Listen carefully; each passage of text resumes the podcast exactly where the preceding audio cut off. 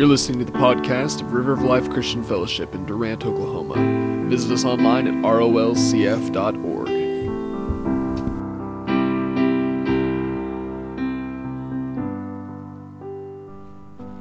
Jude 20 says this, but you, beloved, building yourselves up in the most holy faith. Can you turn it down?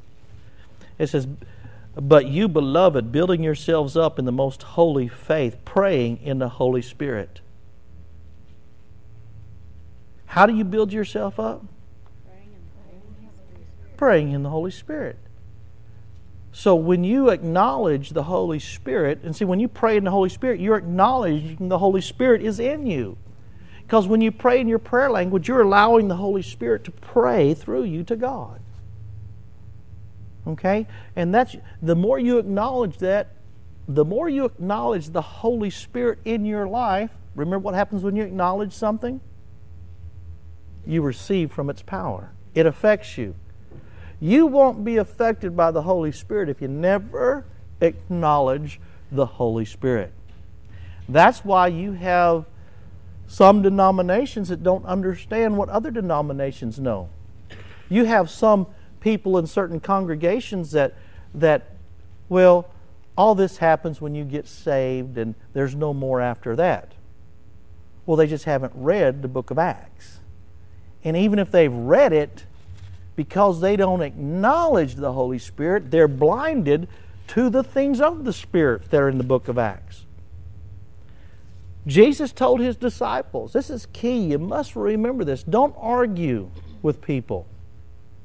Arguing doesn't do anything because they're not acknowledging you, they're acknowledging what they know. Don't I don't argue theology and doctrine. I don't. I don't have to defend the gospel. It's not my job. Matter of fact, you know, I quit. I mean, I, I know I've shared this before, but my value is not established by how much I know that is how much that I know. In what I know, it's all right. I, you know, I mean, how many people have been wrong before? Raise your hand. What makes you think you're not wrong now? But guess what? It's not a matter about you being wrong. The greatest thing about being wrong is now that you know you're right.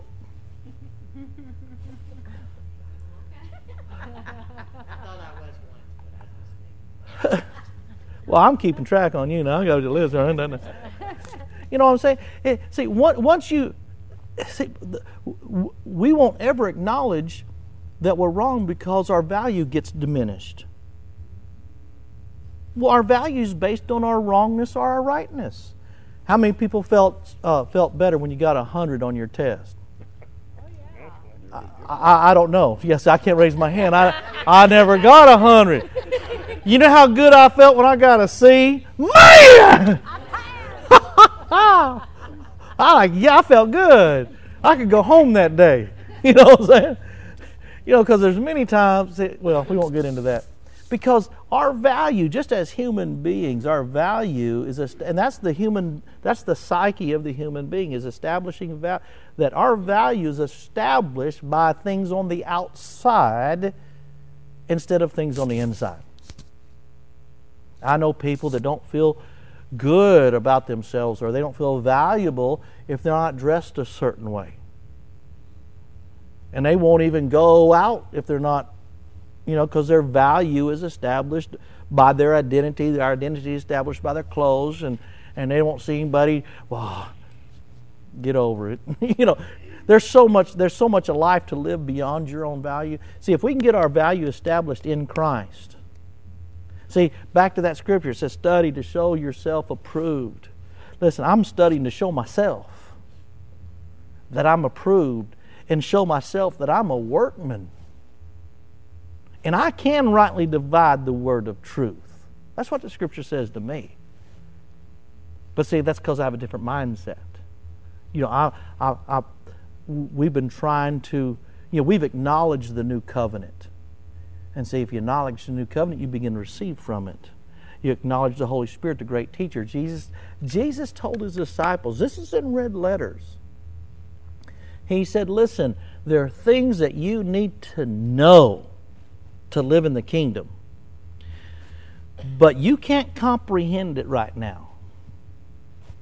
This is Jesus. Don't you think he should be able to teach anybody anything? You would think so. But see, Jesus wasn't the problem,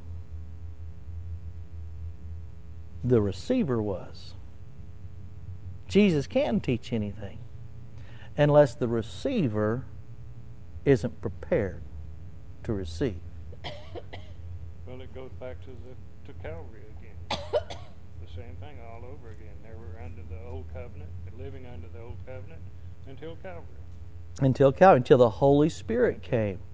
The scripture says, and Jesus went on to say, He says, Listen, there's going to be a day and I'm not with you. And that day the Holy Spirit's going to come and He's going to teach you things pertaining to the kingdom. But see, you have to acknowledge the Holy Spirit.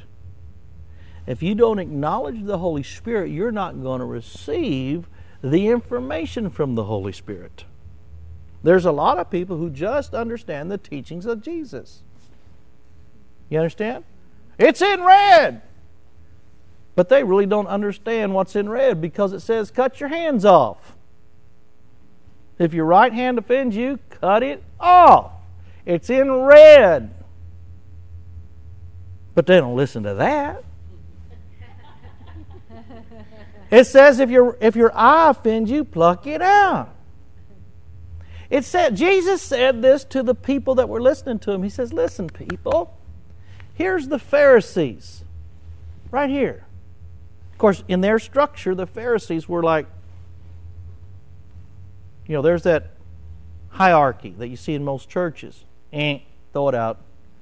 But here's here's the Pharisees. Oh, they're they're so righteous. They've lived, they were born to do what they do. They're righteous. They've studied. Oh, they know the Bible. We just trust them. Jesus said, unless your righteousness is greater than the Pharisees, you have no hope. So, in those three things, the teachings of Jesus will leave you blind, maimed, and hopeless. So, who wants to follow the teachings of Jesus?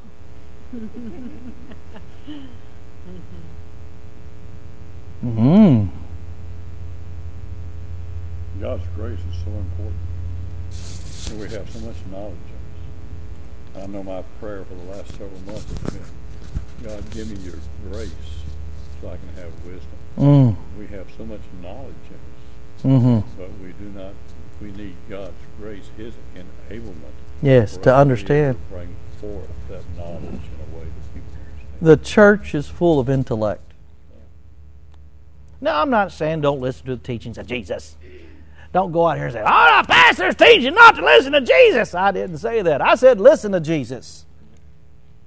Because he said that if you think it, you're guilty. I want you to hear really what he said. I want you to hear the hopelessness. Because what Jesus did, he came and taught the law. He taught two things. He taught the law to its fullness, and he taught the kingdom.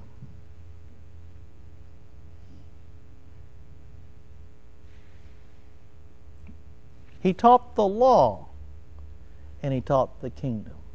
Two things. Because who was he speaking to at the time? He was teaching, talking to those that were under the law. So he said, This is what the law says that you've been under, and this is the principles of the kingdom. He says, Repent, change the way you think from this, because the kingdom of heaven is at hand. This is the way we have been thinking, because he was one of them. This is the way we have been relating to God, but now you're going to, we're going to need to relate in a different way. For us to live in the kingdom, we have to think different. You have to change your filters. Now, he did, where's that in Scripture?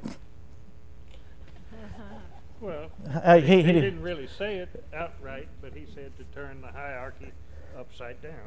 He, it, very, very the, the very thing is that this came to help this instead of this always supported this. Right. See, in the old covenant, this made this happen. In the new covenant, this makes this happen. Yeah. Does everybody understand what I'm saying? The gifts, the fivefold pulpit ministry gifts in the Old Covenant, if you have an Old Covenant mentality, the church or the people of the church will serve the ministers of the church for the working of the ministry. Which makes sense. In the New Covenant, the gifts, the fivefold pulpit ministry gifts, are given to the people for the working of the ministry. It's upside down. Right.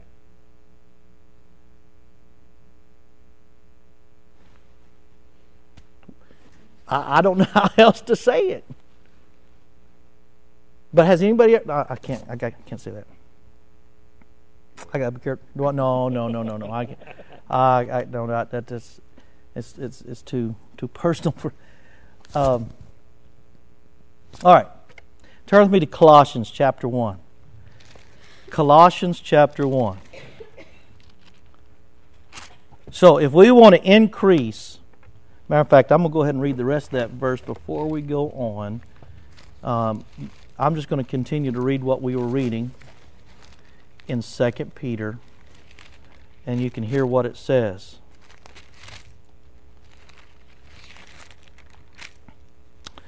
Second Peter chapter 1 says, Grace and peace be multiplied to you in the knowledge of God and Jesus Christ our Lord. So grace and peace is multiplied how? Through the knowledge of God and of Jesus our Lord, as his divine power has given to us all things that pertain to life and godliness through knowledge of him. Wait a minute. Should I read that again? As his divine power has given to us all things. How many things have been given? Just a couple. How many still trying to get something? Raise your hand. Because we're all guilty.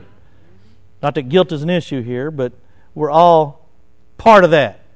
We're all trying to get something we already have. We've all participated. Okay? Now, what, what, what, what's the first law of physics? Remember this heart physics class. What's the first law of physics? It says for every action, there's an opposite and equal reaction. So if you tell yourself, I must get healed, or I must get healing, you're telling yourself you're not healed. I must become a good person. If you're saying that, it's that the intent is good, but with the same effort you're saying that you must become a good person, you're soli- you're reassuring yourself that you're not a good person. Does everybody? That's the physic. That's that's what happens in your heart. The harder you try to become something, see, you can only become something you're not. Does everybody understand that? Why would you become something if you're already that? You don't have to. You're already that. How many people are human in here? I didn't see some hand. I got oh, we got some aliens in here. How many people are humans in here? Okay, afraid of, that. That's an easy one. All right, all right, all right. We're all. How many people are trying to be human? Why? Because we are Bingo. American. We're all American. And what are humans called? Human. Human what? Beings. They just are being human. Not human. How many people are doing human? We're doing You understand? You're already human, so you, you're not trying to become something that you already are. So being human just becomes natural. so a man thinks in his mind, so how many people in here are sinners saved by grace? Better not one person raise your hand, I'll slap you. I'll just jump. Sorry, we run around. I know you never been, never been threatened to be slapped by a pastor, but that's all right. I wasn't really meaning it, but you know what I'm saying. You were sinners saved by grace. And when you got born again, your nature changed. Your nature changed. New creation. I'm a new creation in Christ. All things have passed away. Oh, old things have passed away, and all things have become where? In your mind? I don't think so. In your mouth? I don't think so. in your spirit, man. Matter of fact, that's a, I need to stop right there for a second. I know we've taught this before. I need remember what are Wednesday night groups supposed to be doing? Praying for the upcoming meetings, January, February, praying for the church. We're going to have some dynamic meetings. Another thing you'd be praying for is that we got the circles are so basic understanding. I mean, if you don't really understand the circles, a lot of stuff that we teach really just goes like, eh. and there's so much more that I want to teach in the, you know, that we need to teach, like on warfare and things like that. But there's so many people that are part of the church that never heard the circles. So the question is, when January comes, do we go back and do circles again? Does everybody here have a clear Chris, do you think you might be able to learn something else if we do it again? Um, so be praying that way. I need some direction on what to do, what to teach in the future.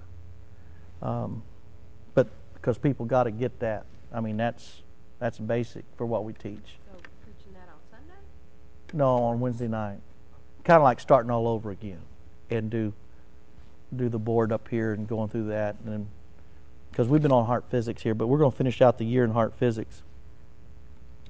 But it says here, as His divine power has been given to us all things that pertain to life and godliness through the knowledge. Let me say that again.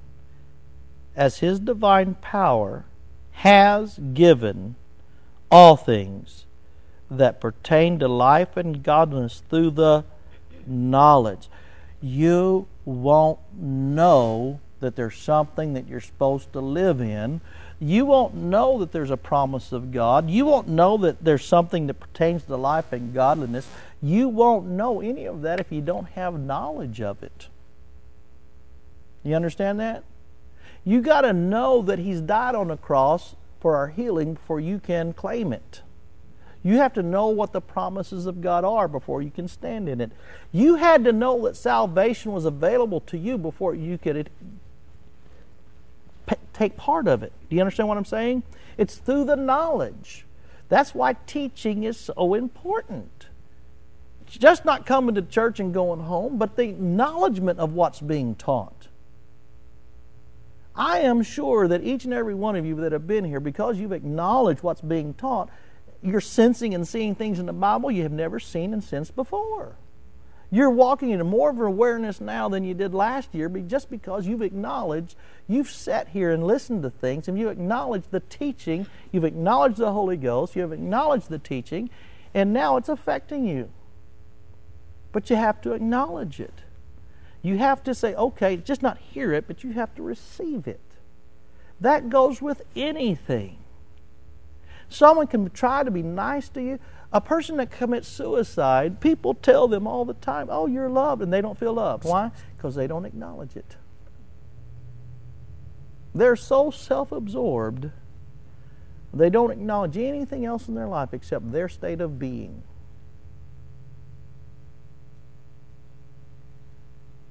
I've never known anybody commit suicide and the family go, yay.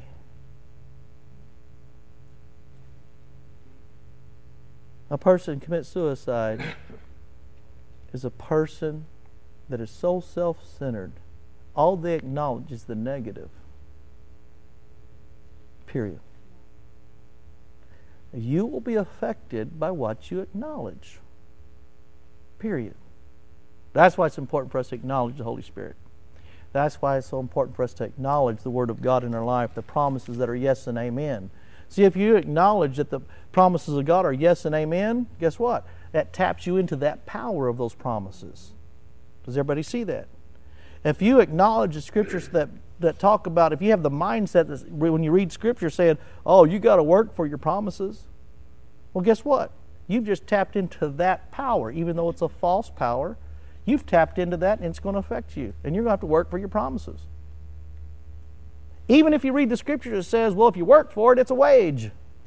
And it's not a promise. What do you do with that scripture?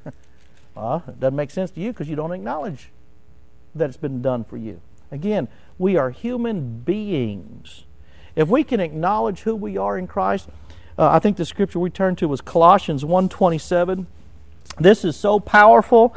I've said this when we do the circles, we say this all the time It is the most, listen to me, this is, I believe, this is the most important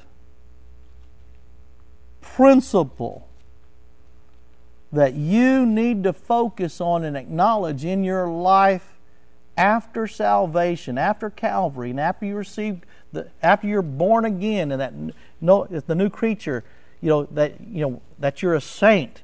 When you when you acknowledge what Jesus has done in your life, and you know at Calvary, and you've accepted Him into your life, this right here is what's going to change your life. It's not change, excuse me. It's going to transform your life more than any other scripture. And if scripture, excuse me, if something is added to your life without this truth, it's probably misplaced. And here it is. Verse 27, verse 1, chapter 1. To them God willed to make known what are the riches of the glory, this uh, mystery among the Gentiles which is Christ in you, the hope of glory. Now, for me to make the statement I just made about how important for you to, for you to acknowledge that it's not you, but it's Christ in you. If you can get that concept, see, a lot of people have the concept that I'm in Christ or that we're in Christ but we don't have the concept that He's in us. I want you to turn to the book of Galatians. Turn to the book of Galatians. Let's just see what happens here. Now, this is so powerful. We need to understand. Let, let me set the stage a little bit. The Apostle Paul used to be called, his name used to be called Saul. Does everybody understand that? Oh, good old Bible. That's just Bible information. All right? But there's more to that episode than just Bible information. See, when he was Saul, what did he do? It tells us here in Galatians chapter 1, it's verse 11, it says, But I make known to you, brethren, that the gospel which was preached to me, or excuse me, preached by me, is not according to man. For I neither received it from man, nor was I taught it, but it came through the revelation of Jesus Christ. For you have heard of my former conduct in Judaism, how I persecuted the church of God beyond measure and tried to destroy it and I advanced in Judaism beyond many of my contemporaries in my own nation, being more exceedingly zealous for the traditions. Everybody say traditions. He was sold out to what he was taught by his fathers and his grandfathers and his great grandfathers and the heritage of his people. He was sold out to the traditions that had been passed down for hundreds and hundreds and hundreds of years.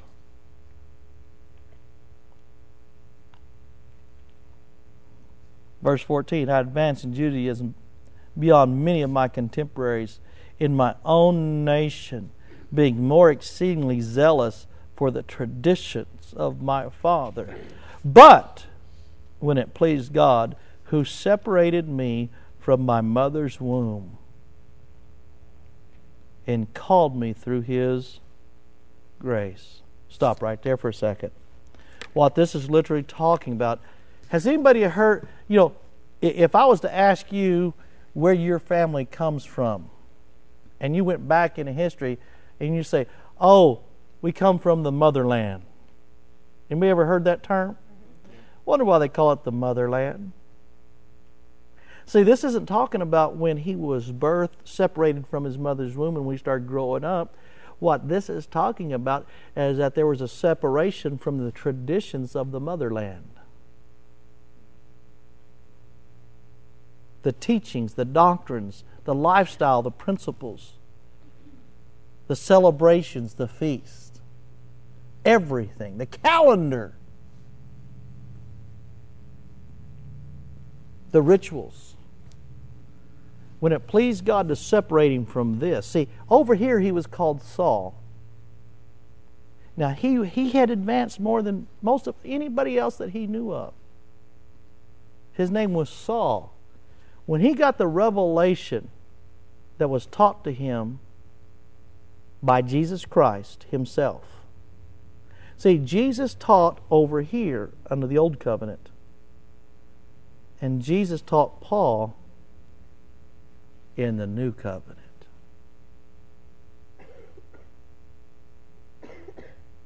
What did Paul do when he got the revelation of a new way of living?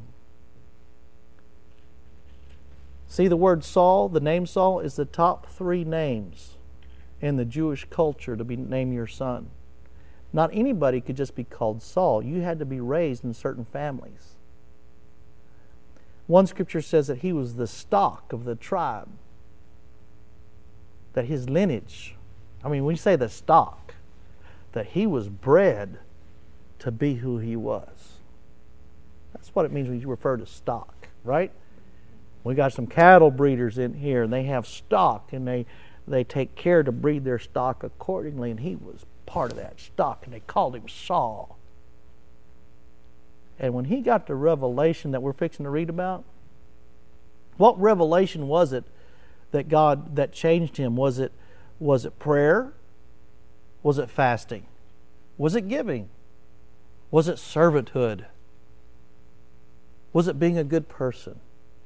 What was the revelation that made Saul change his name from the top three Jewish name to the most common Roman name? Rome's a Gentile. And he identified with the Gentiles now instead of his own people.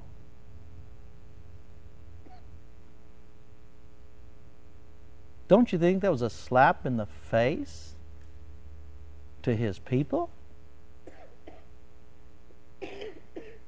He did not get his identity from his past, from his traditions, from his anything other than what we're fixing to read. This is what changed his life. Verse 15. But when it pleased God, who separated me from my mother's womb and called me through his grace to reveal his son in me. Oh. To reveal his son in me.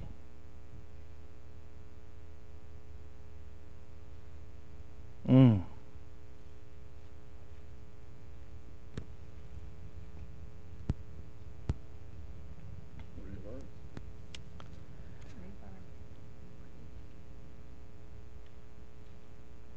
But when it pleased God, who separated me from my mother's womb and called me through his grace to reveal his Son in me, that I might preach among the Gentiles.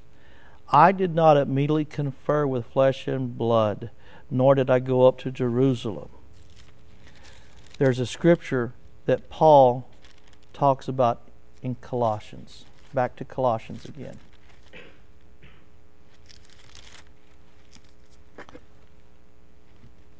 Verse 27, it says this. Chapter 1. Chapter 1. I'll start with 26. The mystery which was hidden from ages. Listen to this. This is so cool. I don't know if you just just to, just to read the Bible and listen to what it's saying verse 26, chapter 1, in the book of Colossians. The mystery which was hidden from ages and from the generations. What's that saying? It was hidden. They couldn't have found it if they wanted to. But now has been revealed to his saints. To them God willed to make known what are the riches of his glory, of his mystery among the Gentiles, which is Christ in you, the hope of glory. See, the very thing that changed his life, he was communicating everywhere he went. It is the issue that Christ is in you. He's not up there. God was up there in the old covenant. The Bible says we have this treasure in earthen vessels. This is called the temple of the Most High God. It's not that He's up there, He's in here, literally. It's not just spiritual hubbub. If you've heard, most people hear that and they just go, oh, yeah, I know that. Listen, if you knew that, you wouldn't be the way we are. If we knew that it, Christ was in us and it's the hope of the glory of God, we would touch people with these hands and pray and believe. Because it's not about us, it's about the power of God that's coming out of us. Man, we wouldn't walk in some of the establishments as we walk into if we knew where Christ was in us. We wouldn't say some of the things we say if we knew Christ was in us. See, if we really knew. But see, that's really what took Paul and changed his life. That one truth, that one verse, that one concept Christ in you, the hope of glory. When he got a revelation, when Jesus taught him, I'm not up here, I'm in here. that changed his whole way of thinking about life. That is new covenant understanding. Because if you still see God up here, here's some test. If we think God inhabits the praises of his people. See, in the Old Covenant, you know, we talked about this before. That we praise, God comes down. How many songs? Oh, don't even get. Is this a pet peeve? This is a pet peeve, isn't it? Shake your head. How many songs do we sing in this church, even? Pour out your spirit, God. Whatever the songs may be. And I keep hearing him saying, I already have.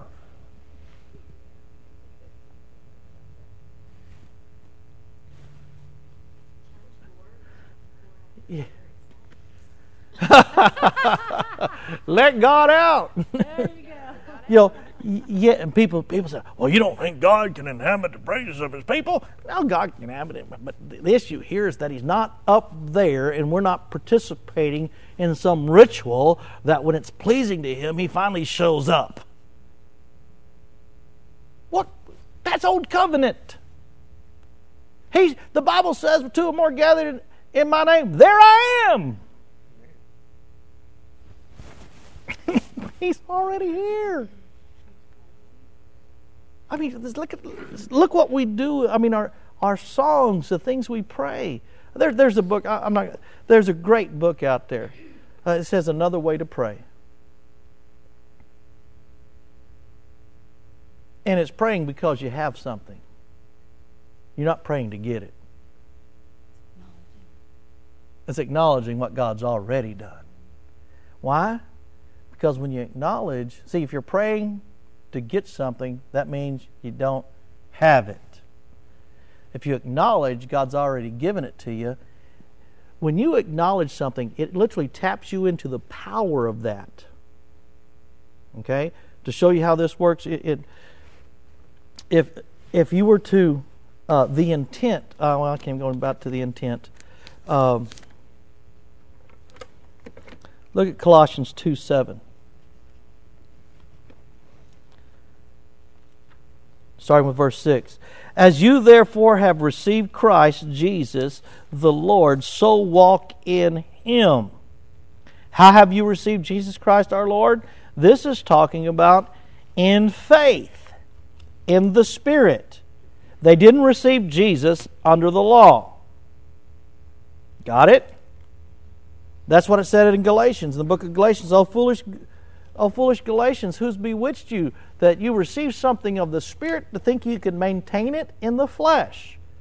What they were trying to do, people were coming behind Paul after he set them free. They were coming back, putting the law back on them, and said, okay, you can be free, but now you got to do these things to be righteous with God. Now you got to do these things to get everything he Paul talked about. And he says, Oh, foolish Galatians, who has bewitched you? I love the tape set I listened to years ago by a man named Rick Godwin. Says, Witchcraft in the Church. Got my attention. I like titles. Yeah, uh, Colossians 2 6. As you therefore have received Christ Jesus the Lord, so walk in him, rooted and built up in him and established in the faith. Oh.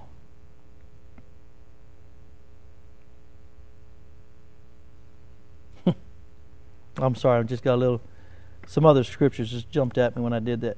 Rooted and built up in Him and established in the faith, as you have been taught, abounding in it through or with.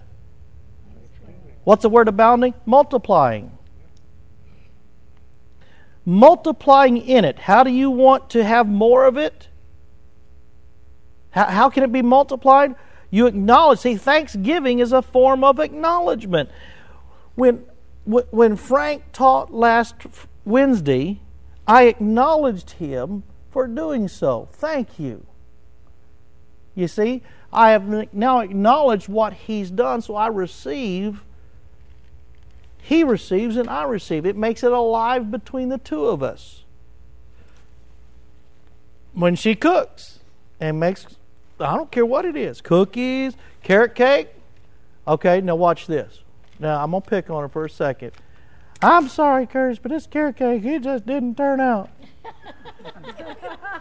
She's like this, you know, right? You come in whining and complaining about the carrot cake. Was there anything left of the carrot cake before the night was over? No. Why? Because we acknowledged that it was good. And we participated in what we acknowledged. And now she knows, hopefully, that that was some good carrot cake. Now, if she never acknowledges that it's all gone, she'll never make it again. That just wasn't very good. She can live in that little, you know, and that's what happens to a lot of people. We just, what are you going to acknowledge? I mean, that's a simple little thing there, but it was good carrot cake. Better with pineapple in it, but well. And she was judging it by the outside. Oh, that'll preach. She, she was judging the looks of that cake by the. T- she was t- judging the taste of the cake by the outside of that cake. that that sounds like a religious mindset right there. Don't judge me by my outside. And I've seen some outside when they get it's wax. Looks real pretty. Yeah, nothing inside. Has no taste. Yeah, all that stuff you see on TV pictures, that's all whack stuff and stuff. When they bring out the dessert tray. Yeah, yeah, on the dessert tray, that's all wax. Yeah. They say you won't want that. Turn with me to the book of Acts, chapter one. Watch this. This is so cool. Acts chapter one.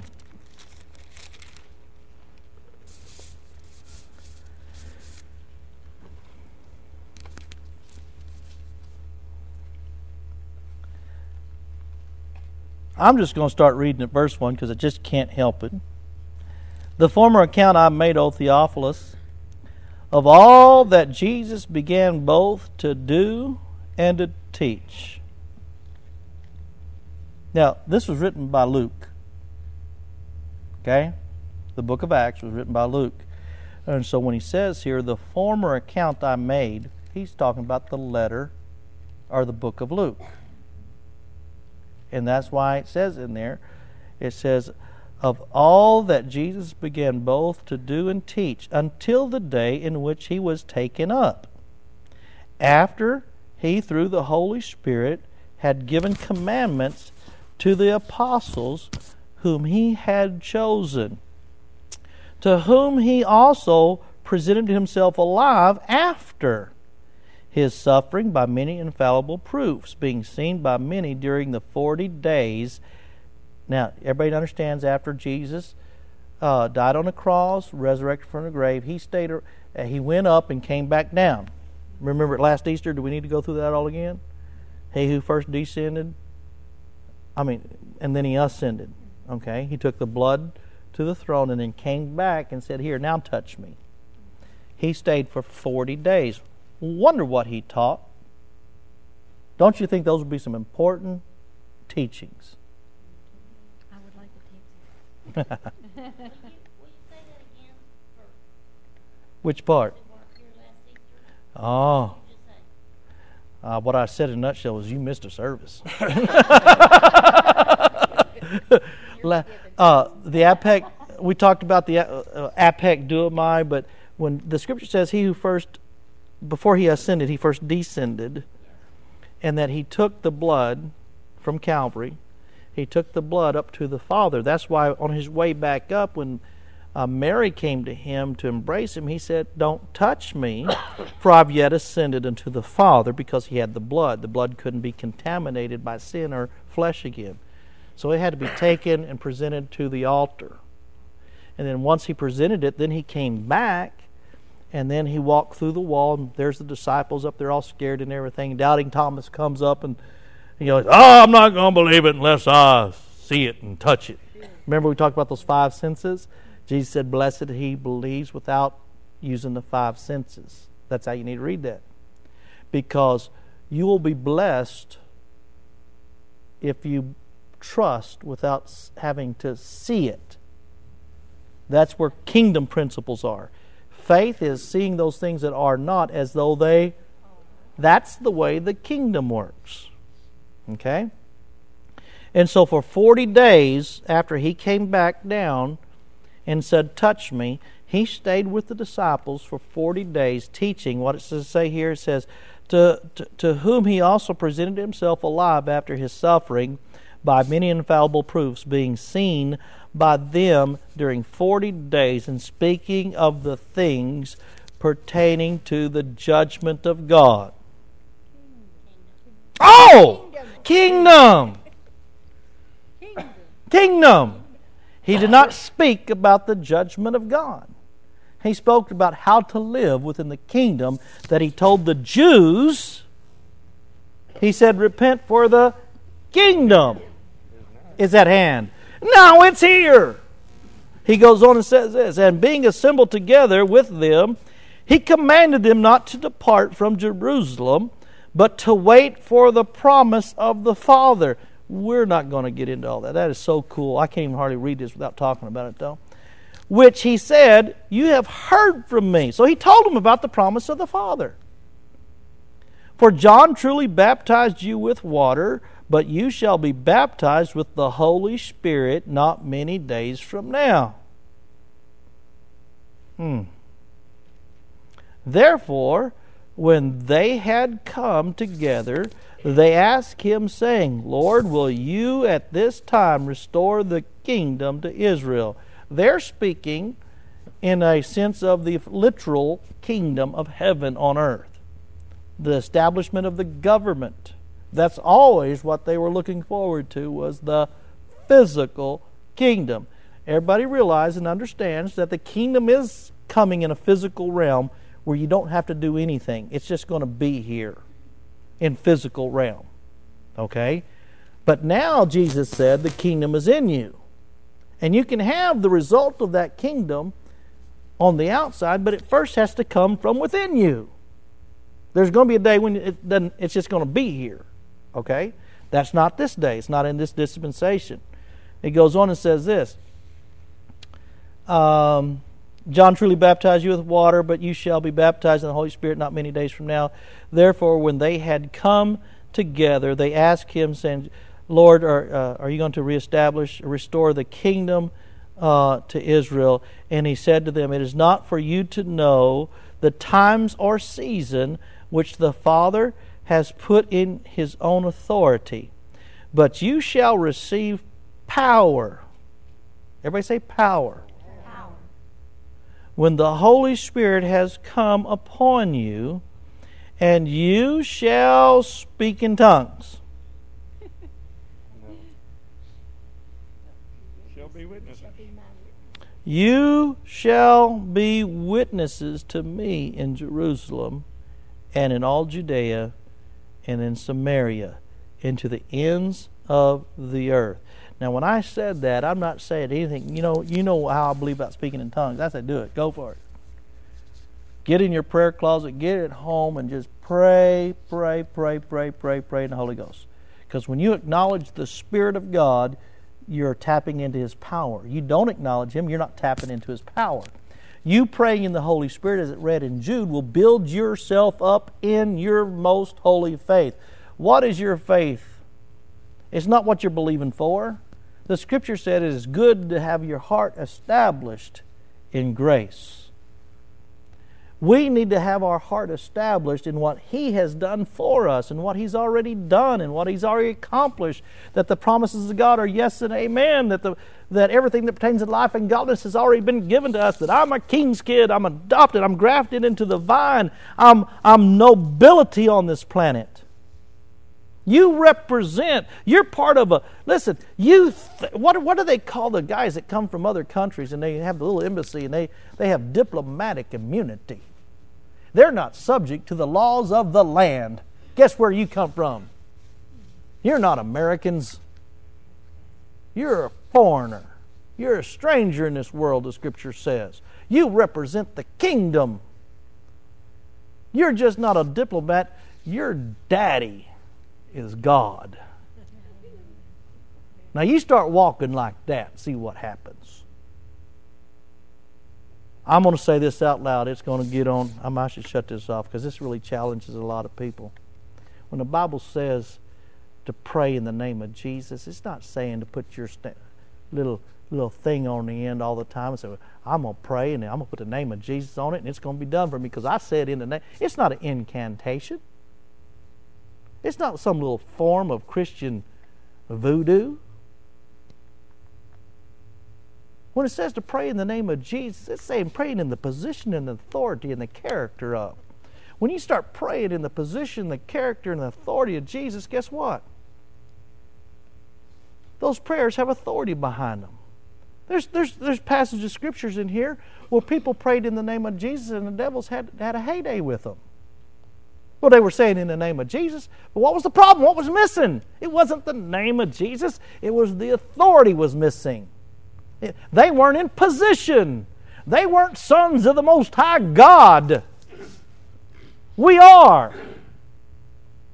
Man, that's why when we pray, the scripture says, when you pray, pray in the name of Jesus. That means pray in that authority. Pray in that.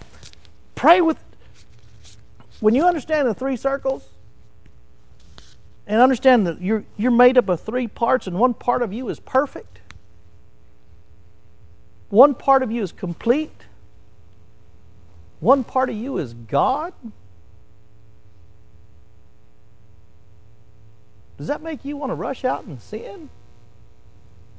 Or does it make you want to heal the sick, raise the dead, cast out demons, love the unlovable?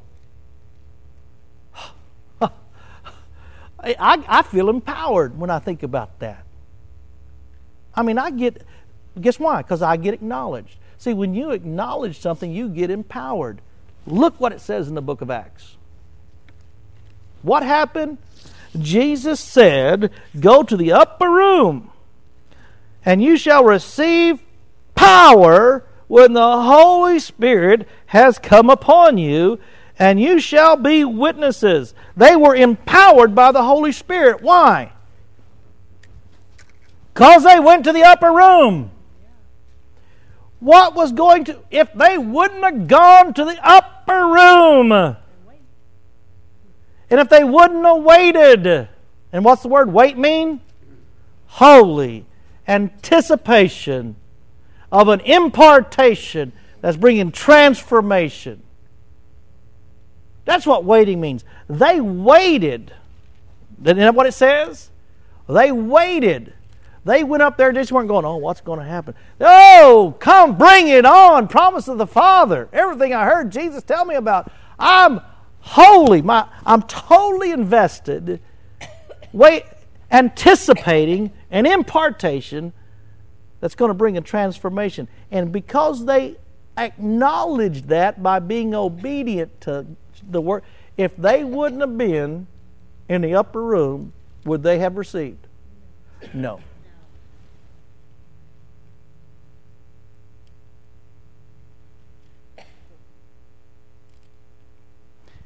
If you don't acknowledge the word, it won't affect you. Tell me what waiting means so I can write it down and go slow. Holy, Holy. Not not H O, but W H, like totally, completely. Holy, anticipate. It's holy anticipation of an impartation that will bring transformation. That's an awesome word right there.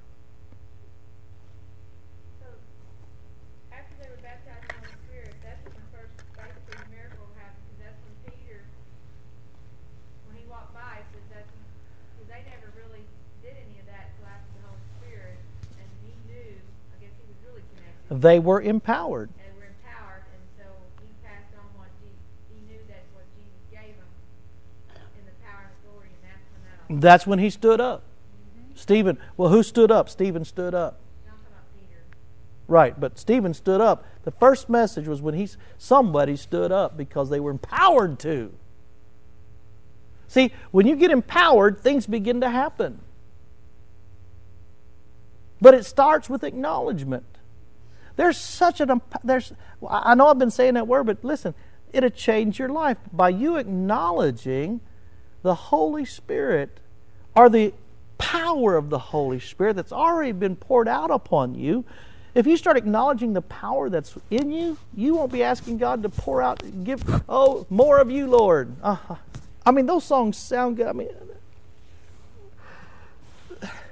we're seeing more of you, God, and He said, no, more of you. I want more of you. He's already given us every, all of Him.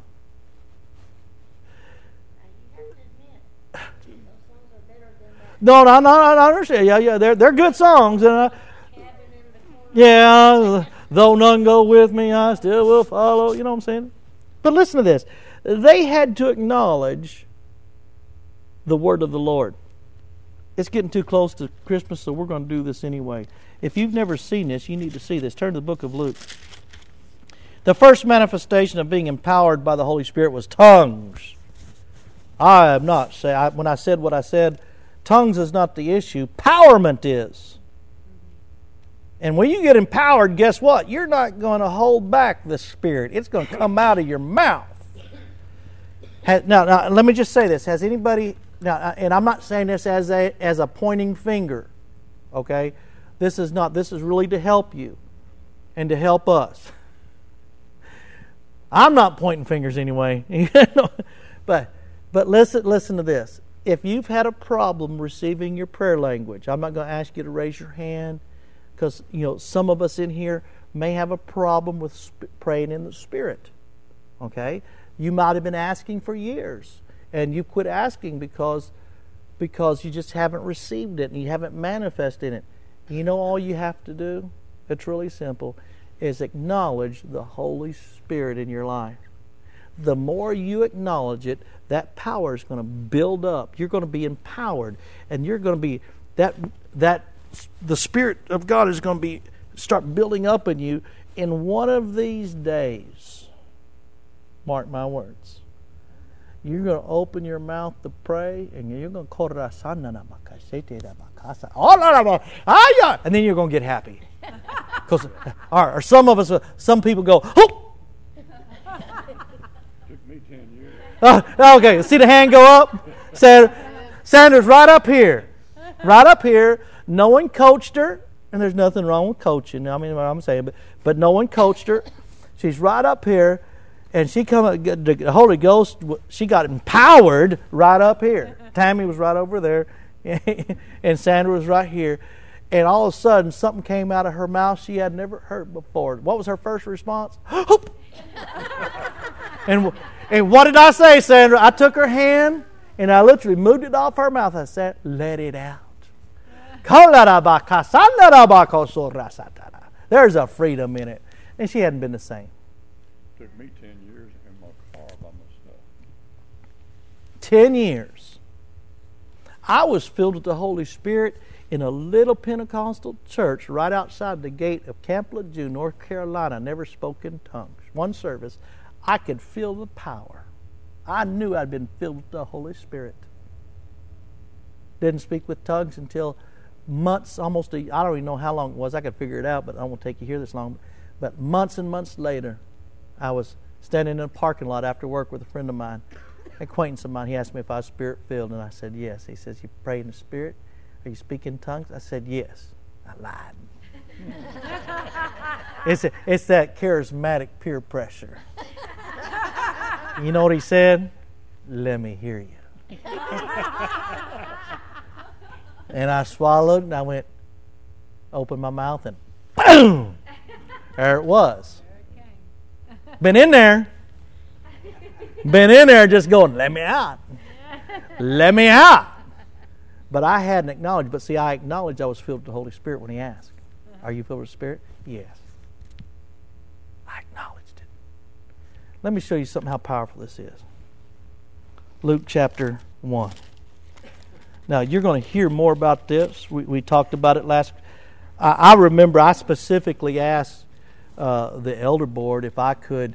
I wasn't your pastor yet, and I asked the elder board if I could come and preach the Sunday before Christmas.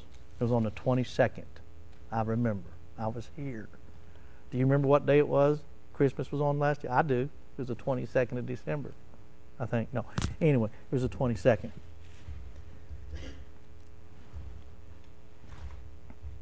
Does everybody know the story about the Virgin Mary?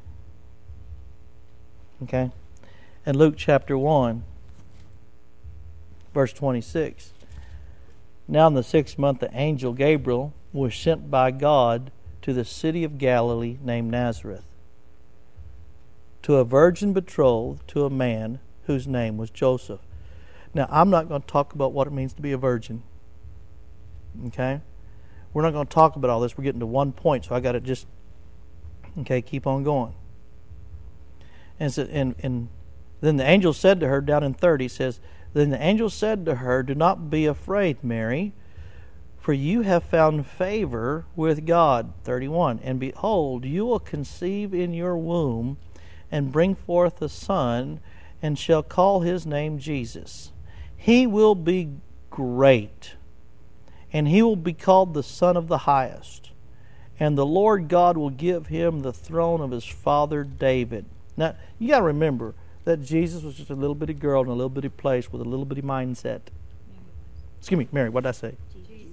Jesus. Oh, I'm all messed up. Thank you. Mary was a little bitty girl in a little bitty place with a little bitty mindset. No great visions. She probably thought she'd have a son or a daughter someday and just live in her little town and pick olives.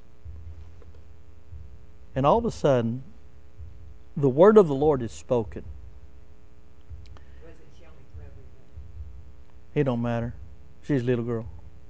Probably 12, 13. And he'll reign over the house of Jacob forever. And his kingdom, there'll be no end. Then Mary said to the angel, How can this be? I have not known a man. And the angel answered and said to her, the Holy Spirit, and goes on and talks about this, okay? And talks about Elizabeth in verse 36. All right? In verse 37, it says, For God nothing is impossible. Then Mary said, Behold, the maidservant of the Lord. Here's the key phrase. Verse 38 Let it be to me according to your word. Now you got to remember, she was asking, How will this be? She hadn't, she was hearing the word, but she hadn't acknowledged the word. When she said, Let it be unto me according to the word. In other words, she received the word of the Lord. Now, you got to jump over to, uh, let's just do verse 44. For indeed, as soon as the voice of your greeting sounded in my ear, see, she's with Elizabeth now, Okay? For indeed, as soon as the voice of your greeting sounded in my ears, the babe leaped in my womb for joy. Blessed is she who,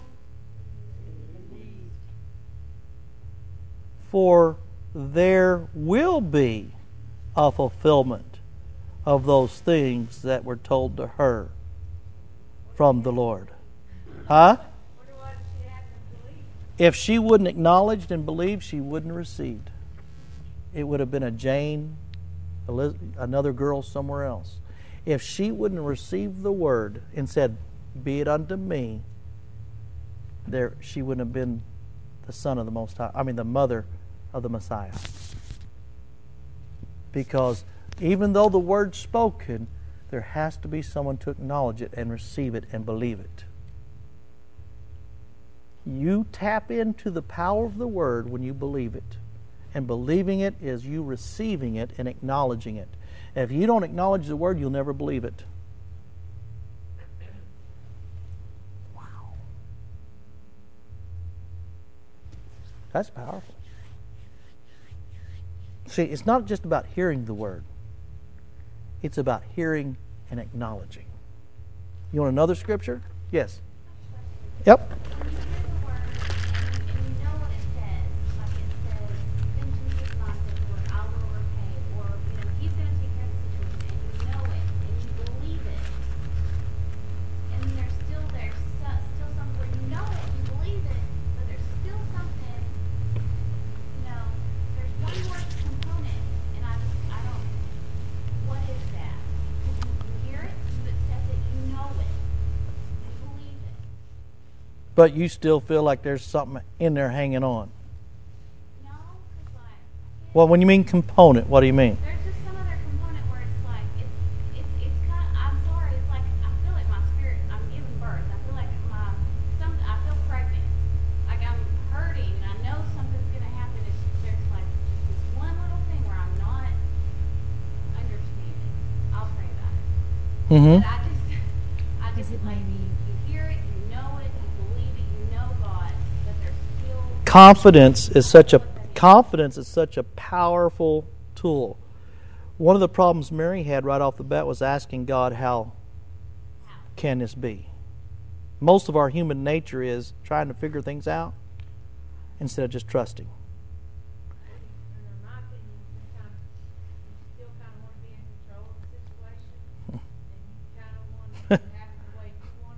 That's what we're talking about. How.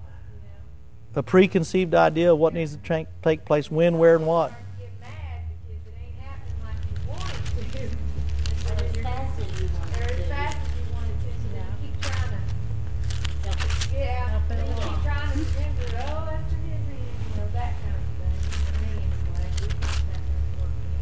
This girl said, I know. She said the hardest thing for me is to just really get something over.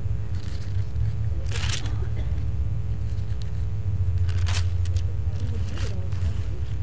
Yeah.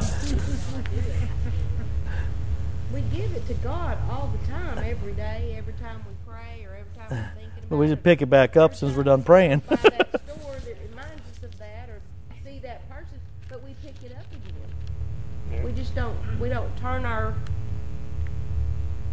mind away from it. take We, we, we keep picking it back Joey, I need that scripture that says not being mixed with faith. And I also think you have to pray and I thought it was in Hebrews.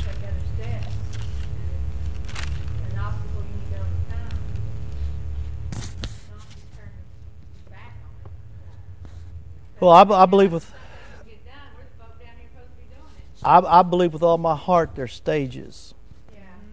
and that you you've gone through some stages, and we we will never hear God outside of peace. Never. And I believe that we need to be at peace. The more peace we're in, the more we're going to be here clearly.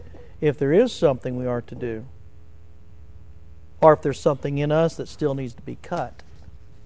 And again, most of it's our Western mentalities trying to. We, we think we know the end. If you know the end result of something, okay, I use this. I, I know I've used this example before, but we'll do it again. If I ask you to go out in the woods and find a deer, can everybody out there you might not be able to find one, but you know what one looks like to go. I mean, you could possibly find a deer. Okay, let's do it this way.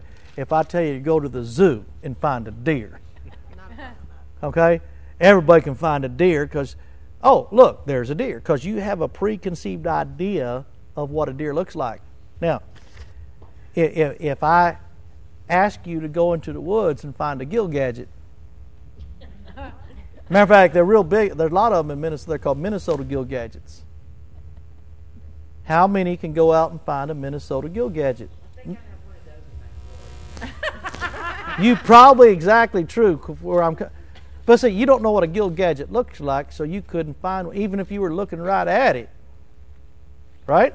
Is it like a gigapet? No, it's it, it, it, it, it's like no, it's like nothing else, you know.